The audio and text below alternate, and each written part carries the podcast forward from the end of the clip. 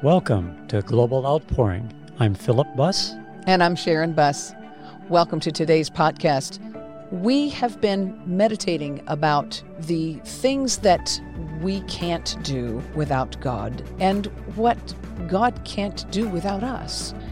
It's really a question of what can we do or can we do nothing? We can do nothing without Him.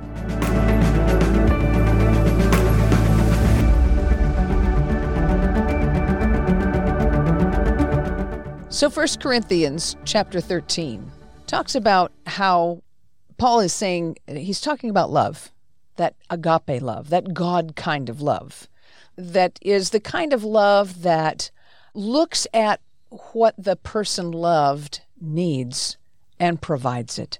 It's that God kind of love, like God God saw, he so loved the world that he gave his only begotten son. He saw that we needed a savior, so he gave his only begotten son. That's the kind of love that Paul is talking about in the famous love chapter 1 Corinthians chapter 13.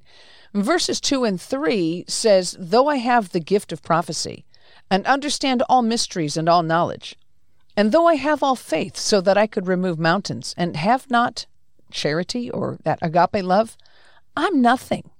And though I bestow all my goods to feed the poor, and though I give my body to be burned, and have not charity or agape love, it profits me nothing. Do you want to read it in the Passion Translation, Philip? Yes. Verse 2 And if I were to have the gift of prophecy with a profound understanding of God's hidden secrets, and if I possessed unending supernatural knowledge, and if I had the greatest gift of faith that could move mountains, but have never learned to love, then I am nothing. And if I were to be so generous as to give away everything I owned to feed the poor, and to offer my body to be burned as a martyr, without the pure motive of love, I would gain nothing of value. So, what we uh. do, if we don't do it out of a motive of God's kind of love, it really has no value. We're we're doing nothing. We can be busy, busy, busy, busy, busy, busy, busy, busy, busy, busy. And even being busy in the things of God, even be being busy about working for God. But if mm-hmm. we don't have the right motives, or if we're not operating in obedience to God, then it's of no value. It, it's it's worth nothing. Yeah, and it's through relationship yes. that we get the focus of what we're supposed to do. Because we sit with the Lord and just meditate on Him and get His download on things. Yeah. How, Lord, how do you want to do it? Instead of thinking, how am I going to do this? Yeah, what it's, can I do to serve God? And you come up with your own ideas yeah, instead of His. Instead of God's perspective on things, we kind of we want to put our own. Yeah. And it's always easy to ask somebody else. Yeah, that's true or we go seeking for someone that can give us a word or or something that can kind of lead in the right direction. Yeah, I've got to hear from God. Let me find a prophet. You know, let me let me go to a conference. You know, which yeah. is good. Good to go to a conference. But if you're if you're conference hopping, just there to this one to that one, just to hear a word, it's not going to profit you very much because you have to hear from the Lord yourself too. Yeah, it's confirmation. right. It's it's not like you don't hear anything from God in a conference. But it should be something that the Holy Spirit speaks into your spirit and you get it by your spirit. You know, there's so much that we do that we're doing out of the soul realm, out of the mind realm, out of the emotional realm. You know, we get all stirred up in our emotions and and then when it's over, we go back to the same old same old. And we can't afford to do that. That's not what God is is looking for these days. He's not looking these days. It's any days. It's always been this way that, you know, we we are living in a fallen world with a fallen nature and a fallen mindset. And the only way to get that up to where it's supposed to be is by communing with God, by getting His Spirit, and by getting into His Word so that we know how He thinks if you only are just waiting on God and hearing hearing voices, you know, you might could hear the wrong voice. uh, be, because there are those spirits out there that are trying to imitate. But you have to take authority and say, I refuse in the name of Jesus Christ to hear any voice that would imitate the voice of the Lord to me. Mm. But as you're learning how to hear the voice of the Lord, it needs to line up with his word. So you have to be studying his word. You have to be learning how he thinks based on what he has said in his word. But the thing that that um, I'm reminded of in looking at this, you know, what happens at the end Eh, when when we stand before God, when it's when it's all over, after we have done our thing on the earth, you know, we've been sent here with an assignment. We've all been sent with an assignment from God. He breathed us into being. He He's the one who put that spark in between our father's sperm and our mother's egg, that spark of life, that spark of light that that is conception where life begins, where hmm. God puts it there. And don't think for one second that you're an accident. There's no such thing as an accident. There's no such thing.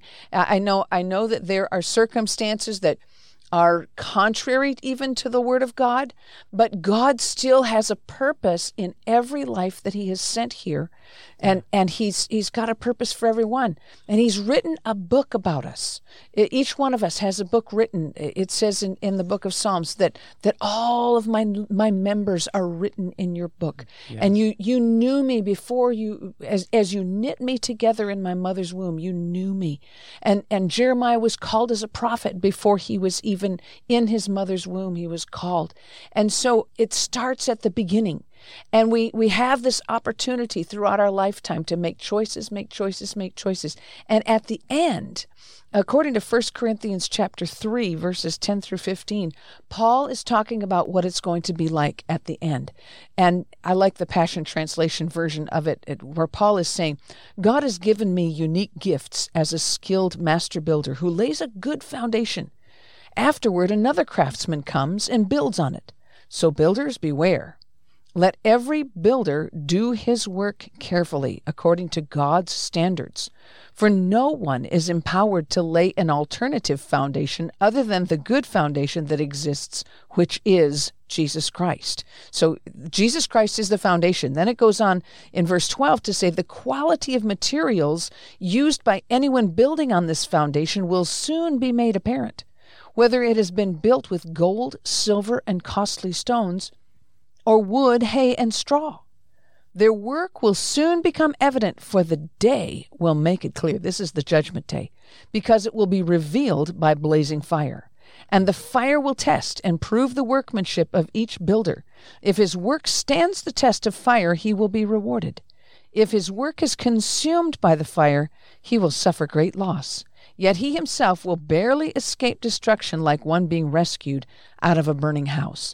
So if we're building with things like wood, hay, and stubble, as the King James says, or the or uh, wood, hay, and straw, these things are are the the kind of things that we get into our heads or we get into our emotions that didn't really come from God.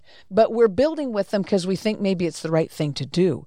But if if we out of our communion with God Mm-hmm. If we're accomplishing something out of our communion with Him, then it's going to show up at the end. It's going to pass through the fire as gold and silver and precious stones, and we'll we'll have great reward.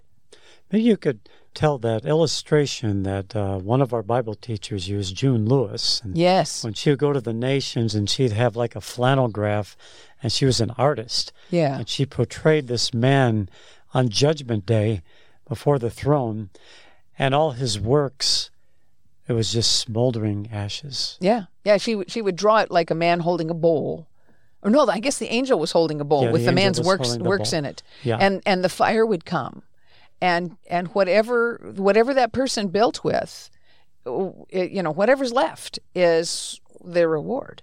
And you know, some people are just they're they're just going to be saved and they're going to have a, a plain white garment that doesn't have anything on it except I mean it's the robe of righteousness that Jesus gave us.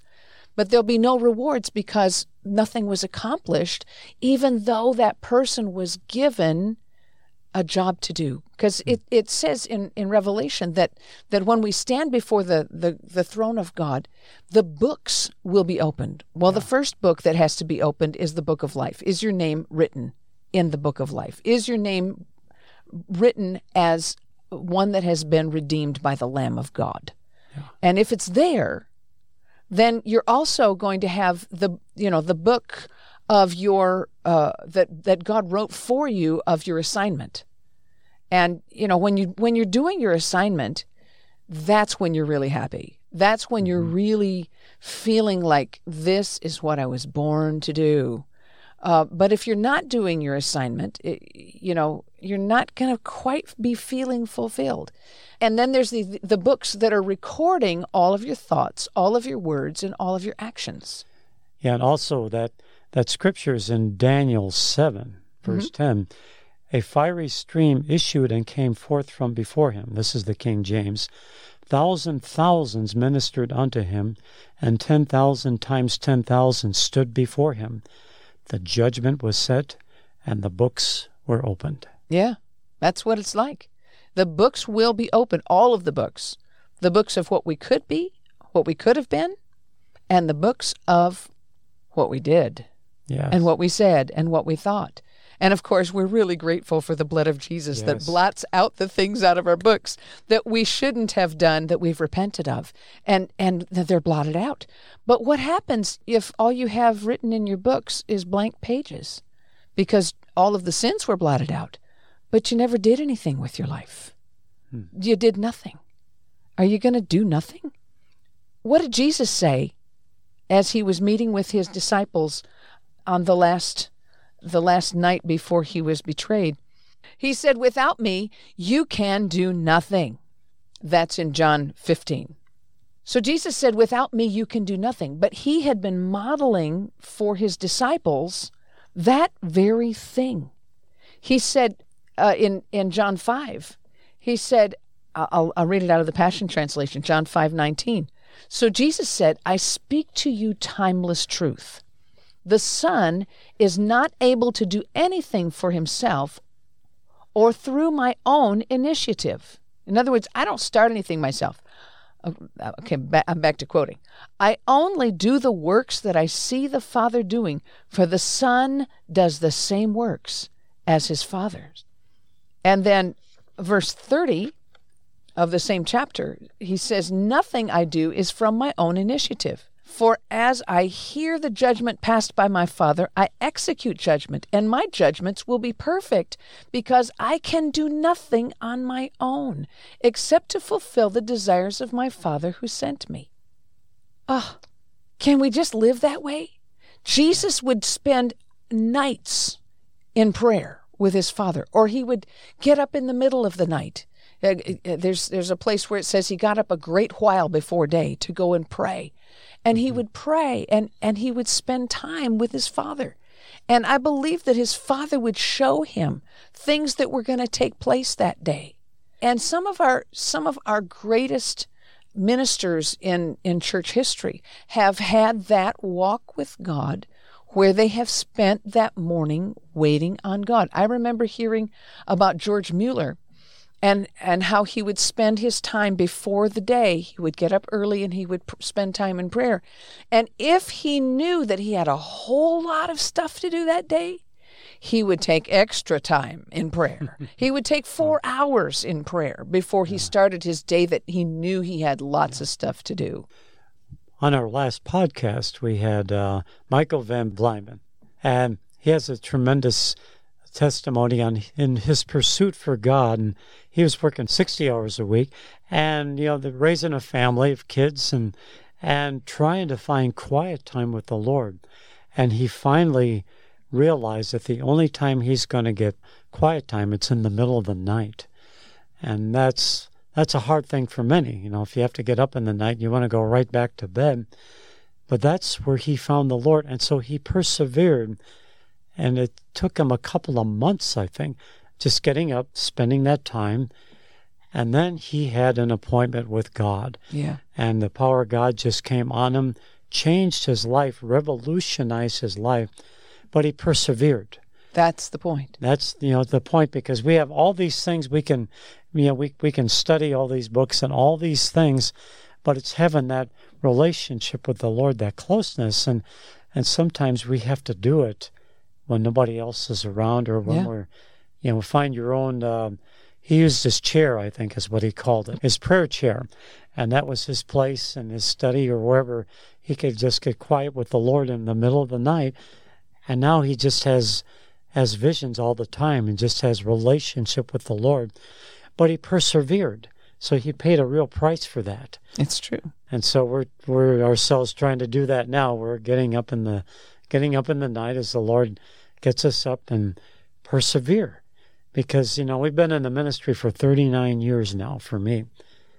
And there's something greater. There's always something greater, There always will, will be something greater.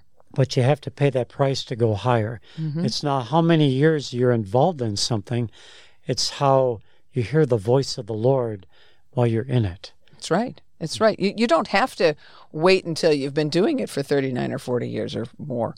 You, you, you start now because now is the time. And, and we have to understand that without Jesus, we can do nothing. Just like without his father, Jesus could do nothing. Yeah. It's this relationship is all, it's what it's all about. It's, it's operating in sync with heaven. You know, we we are seated in heavenly places in Christ Jesus. That means we're bilocating, okay? This isn't a new age principle. This is a God principle. We are in two places at once now. We are seated in heavenly places. Our problem is that our heads are so full of the world that we're not most of us are not in sync with heaven. And that's why it's so important to be praying in the Spirit. That's why it's so important to be reading the Word. That's why it's so important to be walking in in communion with God and practicing His presence all the time. Because without Him, we can Do do, nothing. nothing. And without it, just like Jesus said, without my Father, I can do nothing. Ah. But then there's this beautiful scripture in Amos that God says, Surely the Lord God will do nothing, but he reveals his secret unto his servants, the prophets. And, and the Young's literal translation says it this way For the Lord Jehovah does nothing except he has revealed his counsel unto hmm. his servants, the prophets.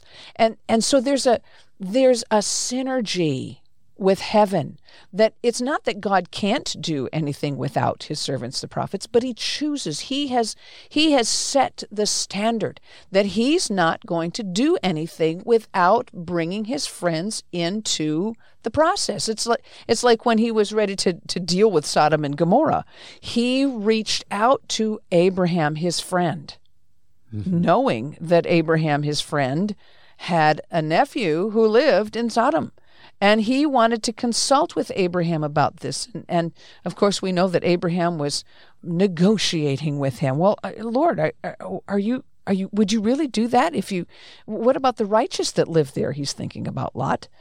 You know, so he negotiated him down to where it was 10, 10 people.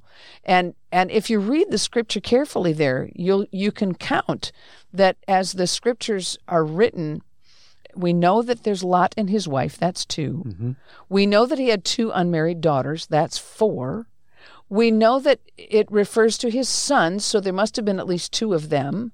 And it refers to his married daughters and sons in law, and that comes up to 10.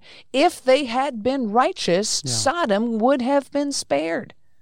The problem was that, you know, his sons and his sons in law thought that he was nuts.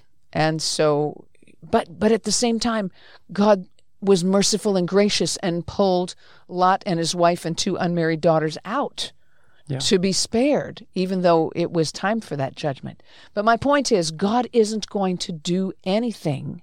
God is going to do nothing except he gets in sync with his people who are in sync with him. Yeah.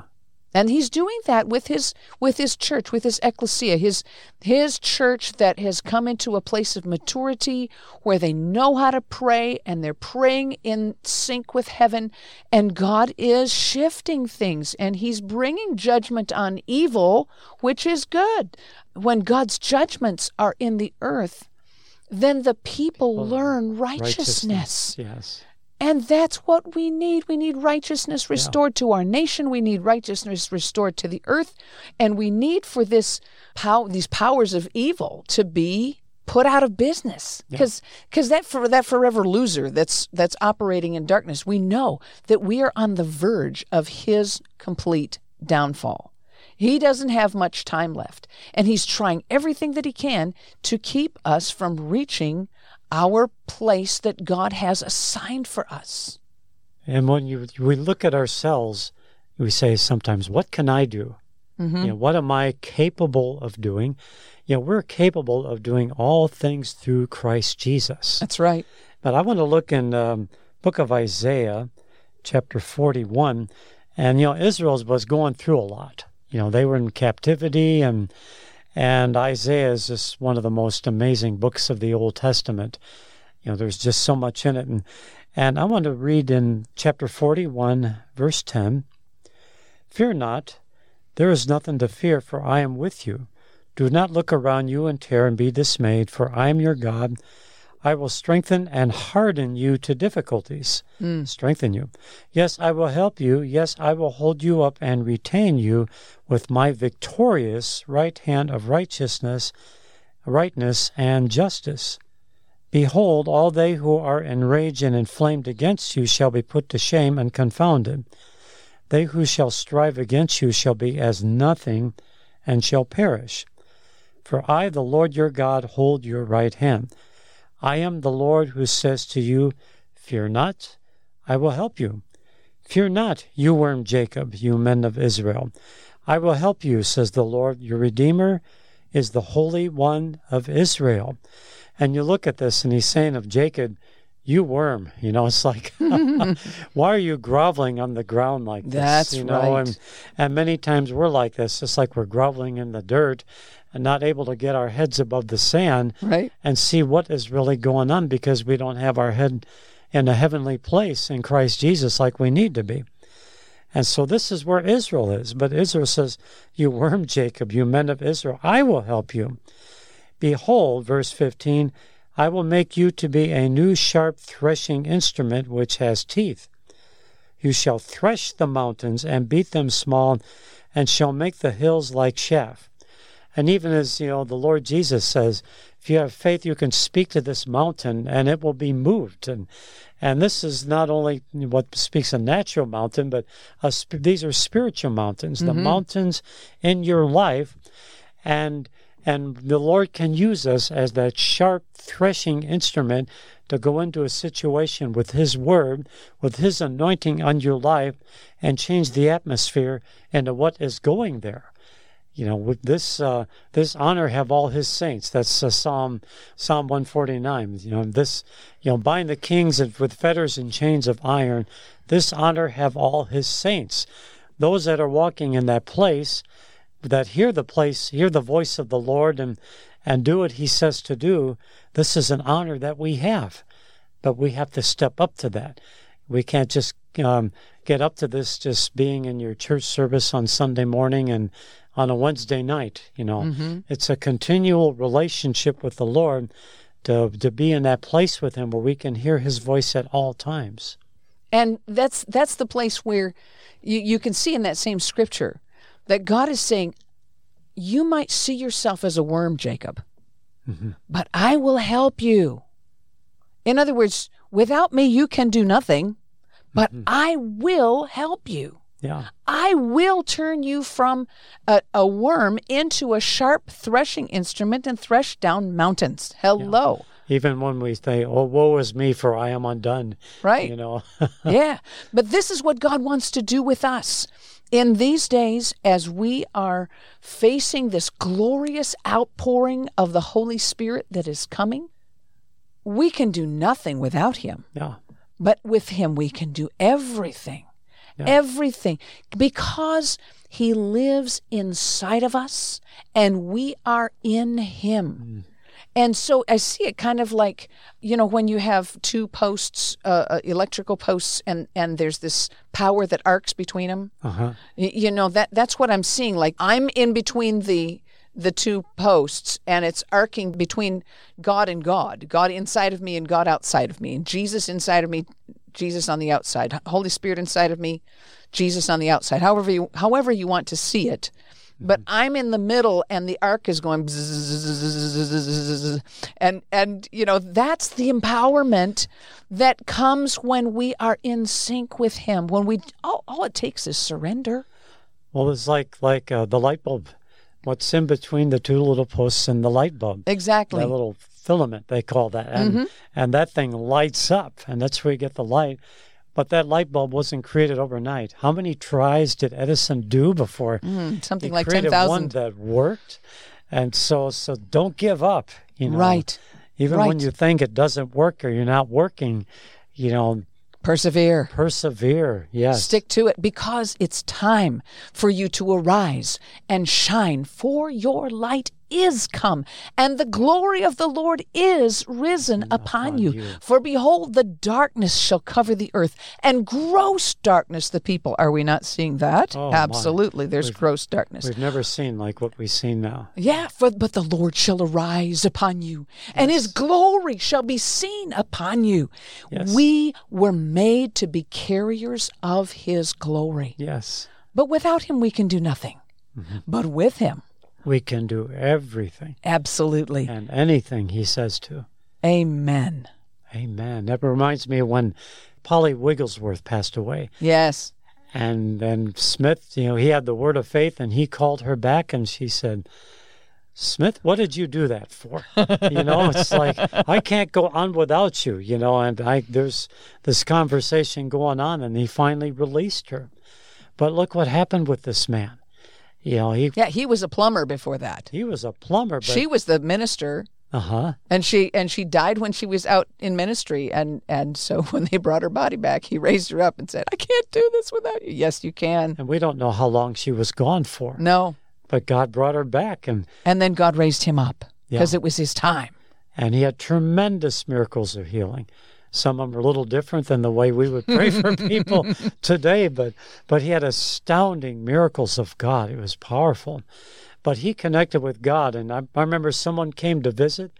I forget who that was, and they had a newspaper. Lester Sumrall. Lester Sumrall, and he says, "Don't you come in that house with that thing with that with that devil paper. fake news, devil."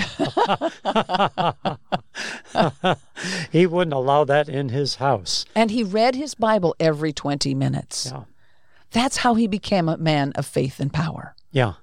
because he was Powerful. connected with the one without whom we can do nothing. And we can do that now with all the technology we have. You just download on your phone, you know, Yeah. whatever translation you want, and you can just listen to the word while you do anything. It's true. We it's true. Take full advantage of it. Absolutely. Because it's time. Yes. It's time for us to arise and shine. Our light is come. Jesus Christ is come, and He's coming in power in a greater way all the time. It's going to get greater and greater and greater. And He wants to empower us. He wants to empower you.